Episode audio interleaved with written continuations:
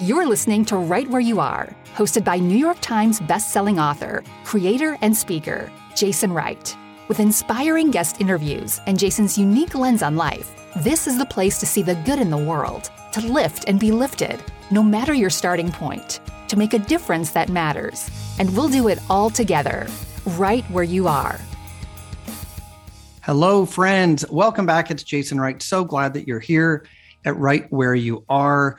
As always, I begin with my plea. Would you please share the episode? Uh, what a great time of year to introduce a friend or a neighbor or someone in your family to right where you are. Social media is obviously a great way to do that. You can rate and review the show wherever you listen to your favorite podcast. And you know what? I actually have some listeners that take the link and every Thursday when a new episode drops, they text that link off to some friends to let them know that there's a new episode out. So you might consider doing that.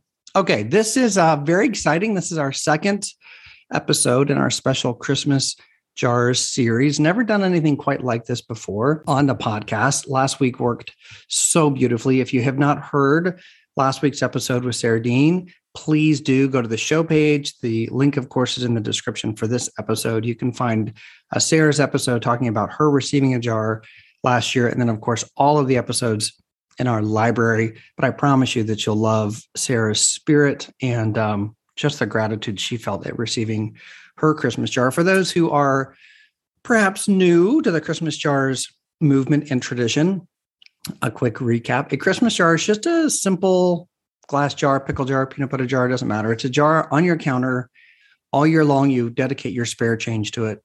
A dollar here, a quarter there, a nickel there, whatever it is. And over the course of a year, that jar fills up. And then during the holidays, you gather with your family or your church or your school, your coworkers, your neighbors, whatever, and you find someone to go give that jar away to. And usually it's done anonymously. Well, my family experimented with this tradition some 15 years ago, hard to believe it's been that long, and had such a miraculous experience with it. It really changed the way we celebrated Christmas that I decided that I would fictionalize it into a little novel. So I wrote a little book called Christmas Jars. Had no idea at the time that the book would go on to become uh, well, a, a, bestseller around the world and spawn a movie and a movement and a tradition. And ultimately, it's because of that little book that I'm on today with my next guest, Kathy Hutto. Kathy, how are you? I'm doing well. How are you? I am so well. I I just love. I say this often, but because we use Zoom, I get to see your shining face and the joy and the happiness, and just you look like you you are loving life today, aren't you? Yes, absolutely. The joy comes from Jesus for sure. This is a great time of year to think about him and all that he's done for us. Yeah, you can you can see his his image in your countenance, which is beautiful. And and by the way, let me just say I did have someone stop me this week and say, you know, these these Christmas Jars guests aren't famous, are they? Like they don't really fit the profile for the kind of thing you've been doing in the podcast. And my answer was like, no, that's not the point. First of all, the podcast was never about having famous people on. It was about having people on that have inspiring stories to tell that can really help us grow and and learn and and hopefully be a little bit better. And I just know from our interactions, Kathy, that you fit that perfectly. People might not know your name now, but they're certainly going to know and love you by the end of our discussion today. So let's start with a little bit about uh, where you live. I understand you're in Georgia, not far from Atlanta. Talk a little bit about your family background um, and maybe what life was like for you leading up to the fateful night that you received your Christmas jar? okay, so we do live in LaGrange, Georgia, which is about an hour south of Atlanta.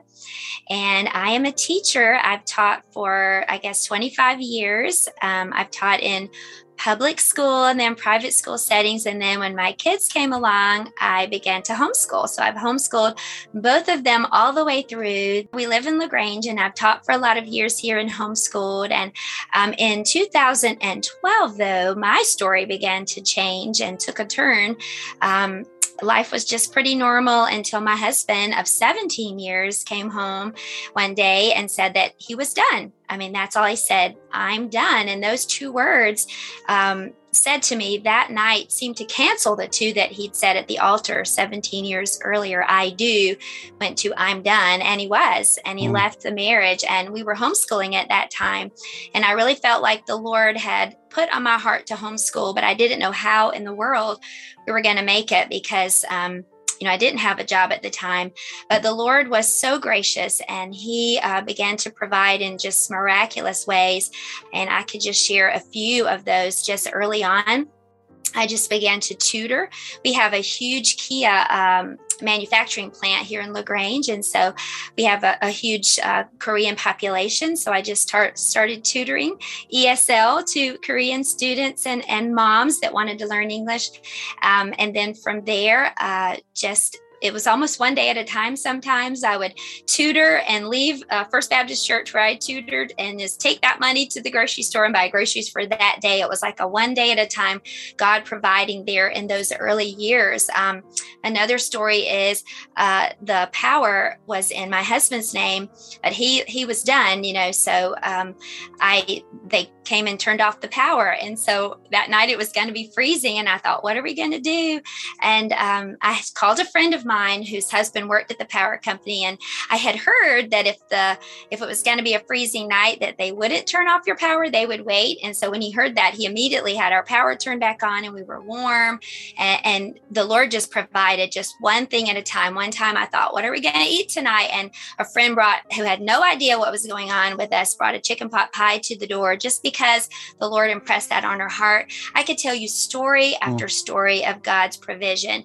And then one night in in last year actually at Christmas. Um, and and by the way, I had just homeschooled all these years. That was 2012, so a whole lot of God's provision all the way through these years to be able to continue to homeschool. But um, last year, though, I did. My daughter is 18 now, and so I'm kind of done with homeschooling. They're both in college classes, so I went back to work full time. So for the first time ever, we weren't kind of having to struggle. And so, um, full time teaching, but that is when our jar turned up on our doorstep. And it was just another example of God's provision and um, his care and love for us. So, do you remember the circumstances of that day? What what day of the week it was? What time of the day it was? Who found it? Yes, well, we all found it. My two children and, and I had gone to our church to the Christmas Eve service, and um, we always have a candlelight service. And so when we returned, we walked up to our doorstep, and there were actually two jars, and they were in the form of tin cans, actually, two Christmas tin cans sitting on the doorstep. And immediately, what of course we opened, we lifted the lid, and they were both filled to the rim with coins of all kinds of coins and on top of each of those was sitting a hundred dollar bill. So those were mm. two hundred dollars and then the cans were filled. And i knew immediately because i'd already heard about the book that you'd written and the movie i'd seen all that read all about you. So i knew exactly that these and i told the kids immediately these are christmas jars. And so we came inside and we of course pulled up the story and and i was just able to share with them uh, the heart behind this gift. But i mean and that's yeah that's basically we just we found the jars and we were so excited and thrilled. So first of all i just have to say it is so incredible to me that the movement has now progressed to the point where you immediately knew what they were without a note, without a copy of the book, without some detailed explanation. You just saw it and knew. I can't tell you just what an incredibly almost moves me to tears moment that is. I think you're the first person to sort of express it that way that that you didn't need this to be pointed out to you. You knew what it was. Yes, absolutely. And isn't it incredible how the Lord used that book and how he used that as a tool for other people to be able to share his love and be his hands and feet? It just gave us such a great idea. Uh, even to us, we started our own immediately, started our own Christmas jar, which we will give to someone uh, this year. So it's just incredible.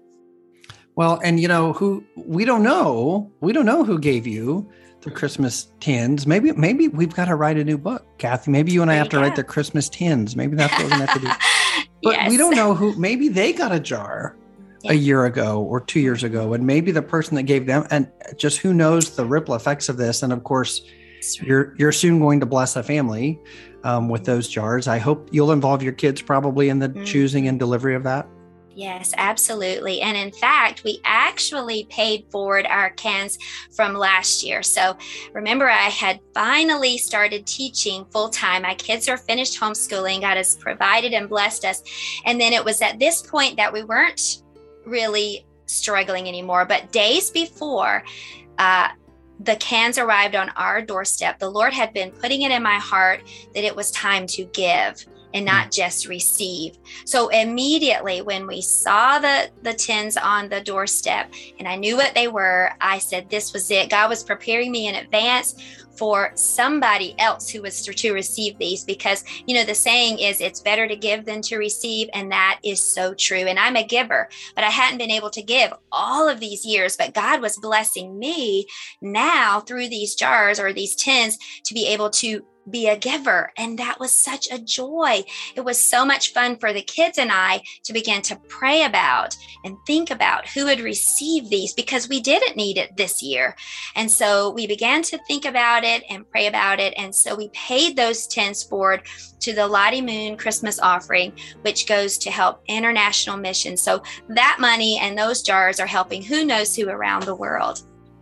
That is so cool. I love the Lord's hand in all things. And and obviously this was all in motion, you know, long before um, the book, the movie, or even you and I were even on this earth, right? I mean, these these pieces of our life's journeys have been in place for eons, but but for him to to put the pieces in place for you to start to feel like, you know what, my life is finally starting to turn back around, and I have hope again and a little bit of financial um, you know security and all your problems aren't solved but you're in a much different place than you were a year or two or three ago.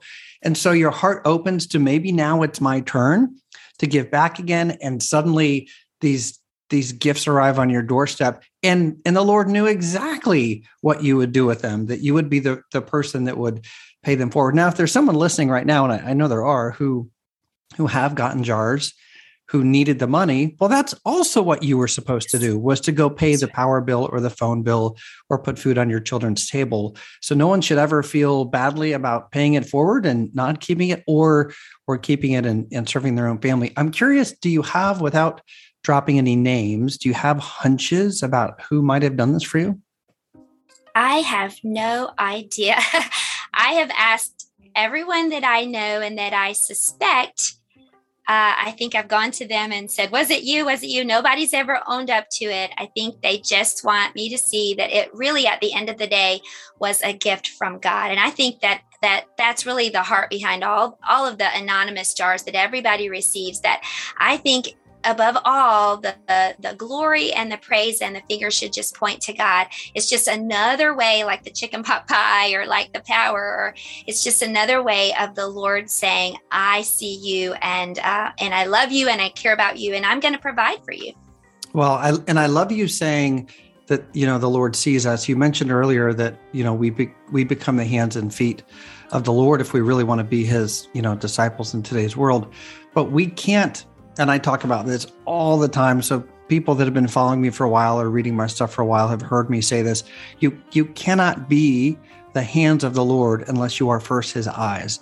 You you cannot serve people with those beautiful godly hands of yours unless your eyes are open to see the needs in the first place. So I'm so thankful there was someone out there who had their eyes open um, and saw you. And I just it brings me such joy to know that soon uh, you'll be doing this again for someone with your kids. Do you do you have a message even though your need was different maybe than that the family that gave you those tins might have known do you have a message for them? Because i i sure hope that they're listening right now.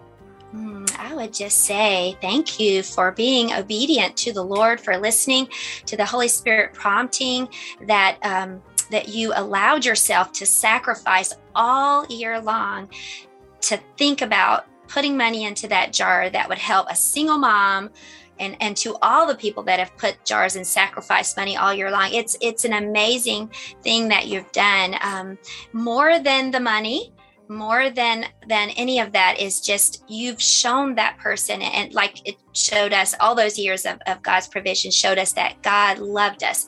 And like you said that he sees us. Yeah and it's i'm grateful for that reminder. We talked a little bit about that last week as well. It's it's not it's not usually the money that's the greatest blessing. It's the message that you you're not invisible that someone sees you and knows you. And and um, I I love those stories. And I've heard countless stories like that over the past 15 years of people who who really did have significant financial need. But even after sitting at the table and reading the note or reading the book or even typing their story out and sending it into to christmasjars.com they really sit back and look and go wait a minute. This yeah this this helps solve a short-term temporal monetary problem but the hope solves some eternal problems. It brings us some peace that will last long beyond whatever we're able to put in the bank. What's the single greatest lesson you learned from your Christmas jars experience that you would want the world to know?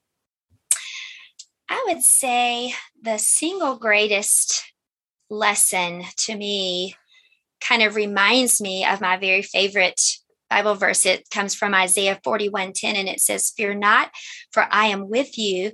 Be not dismayed, for I am your God. I will strengthen you. Yes, I will help you. I will uphold you with my righteous right hand."